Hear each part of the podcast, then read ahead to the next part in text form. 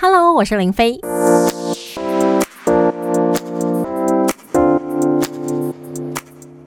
你现在收听的是 FM106 全广播，星期一到六上午9点到12点，生活啊 Go Go， 我是林飞。我们今天呢特别为您邀请到国军台中总医院中清分院副院长岳德正岳副院长来到我们节目当中。Hello， 副院长早安。主持人早安，各位听众大家早安。其实副院长本身来讲的话是消化道的整个专科，所以如果我们想到啊食道啊胃啊肠啊有问题的话，就想要来请教副院长。之前那个日本的首相安倍晋三，他就因为身体的关系请辞，然后那时候新闻一出来，我就想说到底是什么身体的因素，是不是癌症？因为我们听到癌症可能觉得比较可怕一点点，但是后来新闻报道说，其实他在之前就曾经因为相同的病症也是请辞首相。到底是什么病呢？就是所谓的溃疡性大肠炎。我就想说我从来没有听过这个病，我有听过胃溃疡，所以我就马上呢传 LINE 给我们的副院长说，副院长麻烦来跟我们聊一聊这个疾病。没有想到这个也是副院长的专门没错没错，我想主持人听到这个溃疡性结肠炎，就是我们一般讲的发炎性的肠道疾病。那英文它是一个 inflammatory bowel disease， 就是我们一般讲的 IBD。 那它其实有包含两个疾病，一个是溃疡性结肠炎ulcerative colitis， 另外一个就是克隆氏症 Crohn disease。 克隆氏症听起来好像是复制人的感觉对不起，我们外行人就是会这样乱联想克隆氏症它其实就是整个消化道黏膜它都有可能产生一个发炎的一个病症，因为它没有局限在某一个地方，而且它发炎的深度比较深，它不像溃疡性结肠炎它是集中在大肠或是直肠，所以它叫一个克隆氏症，它没有讲说它是结肠炎这样子。 OK， 所以其实这两种来讲都是大肠或是结肠或是直肠里面各种部位发炎，基本上整个消化道如果有发炎符合它的条件的话，它都是属于一个这个发炎性的肠道疾病。但是溃疡性结肠炎它局限于大肠但是克隆氏症就没有局限在大肠，就在哪里都有可能。是所以感觉克隆氏症比较可怕一点点比较复杂也多变一点可是我们听到发炎，我们就比较没有那么像听到癌症觉得好恐怖哦。那发炎应该很容易吧，因为发炎我们有时候也这里发炎然后那里发炎，但为什么安倍晋三竟然会因为这样的一个病症就2度辞去首相？那想必是很严重啊。因为溃疡性结肠炎它是一个整个黏膜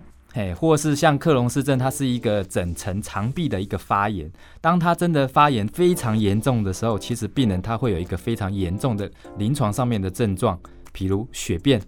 腹泻，最主要会影响到病人生活，就是说他会一直想要跑厕所严重的甚至可能一天要跑个20到30次。那我想如果他今天正在开会的时候，那抱歉我要去一下厕所，那我想这个会也开不成这个会严重的影响到病人的生活品质。有我在看那个新闻报道的时候，他说像那个安倍晋三不管去任何地方，他的幕僚都一定要去找安倍晋三现在所在位置，然后到最近的厕所，然后最快的路线是他的幕僚每次跟他到任何地方都必须要做的第一件事。没错没错，这个也就是这个溃疡性结肠炎的病人他们最在意的一件事情，因为他们有时候真的会憋不住，除了上厕所的次数比较多之外，他有时候会真的急的时候会来不及所以这样的一个病症来讲的话，在台湾的好发率高吗？其实相较于欧美地区来讲，这个溃疡性结肠炎或是我们讲的这个发炎性的肠道疾病，相对来讲在国内或是亚洲地区它其实算是不高的，在欧美国家它比较多。是因为饮食习惯吗？这是一个非常好的问题，因为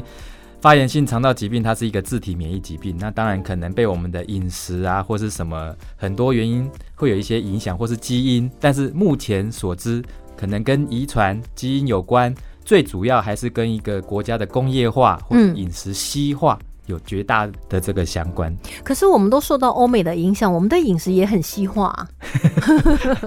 所以我想它除了这个一些基因，当然我想饮食上面的品质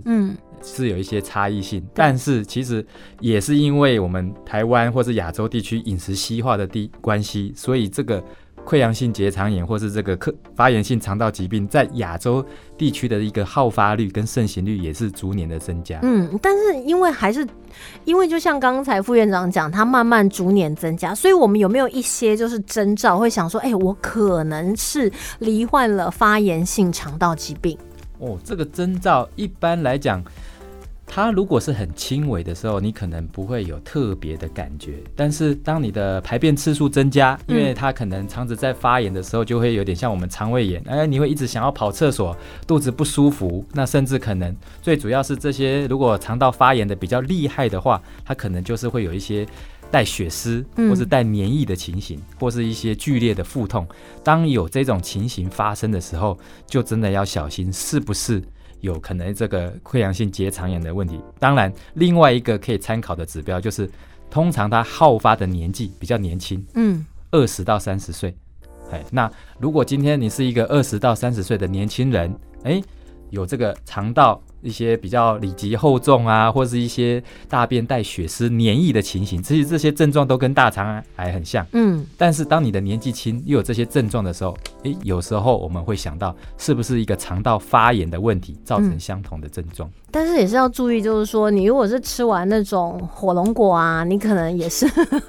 会感觉上厕所红红的，也不要自己吓自己。当然。可是这样听起来，它跟大肠急躁症有什么不同？大肠急躁症也是很想要上厕所啊。是，那我想大肠急躁症的话，它比较属于偏一个敏感的一个状况，或是一个敏感的体质。它就我们所知，大肠急躁症它通常都是可能肠道本身比较敏感，那它又吃了一些特定的食物，造成肠道的刺激。那这些人可能会上厕所次数比较多，但是通常它不会有剧烈的腹痛。它可能就是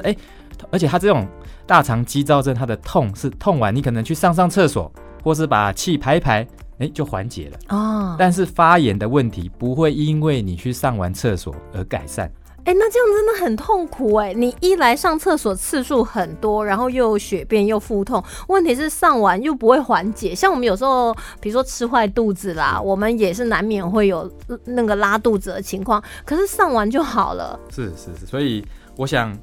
溃疡性结肠炎之所以会影响到他的日常生活，最主要就是它是一个严重的发炎疾病，而且它的症状让病人很难去忍受。那这样在医学上面我们要怎么样去医治呢？那医治的话，目前当然是以药物为主，那比较严重的才会走到手术这一部分。药物的话，当然先不讲药物，其实第一个饮食你就需要做一些调整，可能平常的一些饮食的照护啊，或是什么就需要做一些介入。但是当它已经发炎的时候，可能就需要用一些药物来处理。那药物的部分，当然以一个最主要的药物就是一个抗发炎的制剂，我们叫做 Fiasa 或是我们讲的氨基水杨酸为主。那其他有包含一些严重的要用到类固醇，或是一些免疫调节剂。那更严重的可能就需要用到一些生物制剂。那这样吃这么多药，或是还要分程度，我直接手术不就好了？直接手一劳永逸不行吗？是，那我想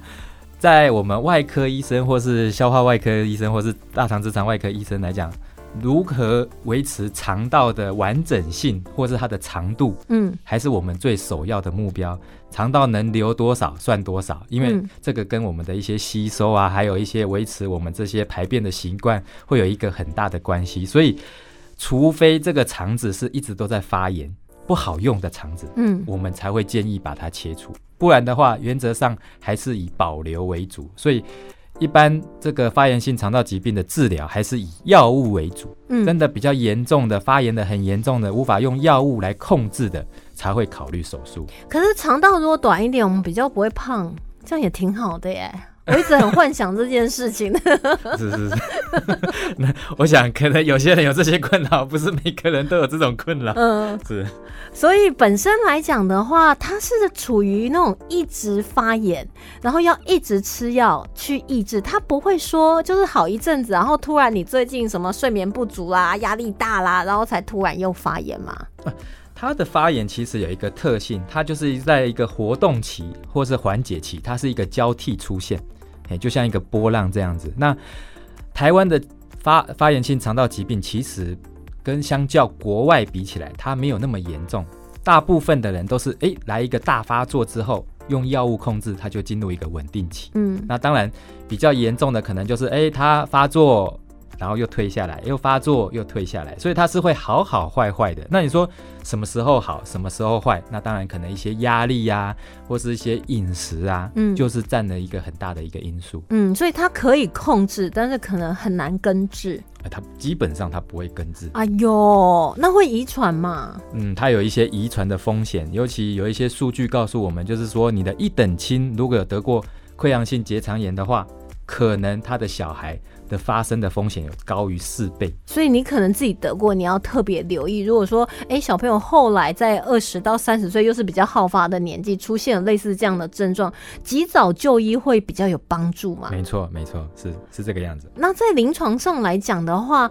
他可能就像副院长你遇到的病人，他们自己在日常生活方面要怎么样去帮助自己？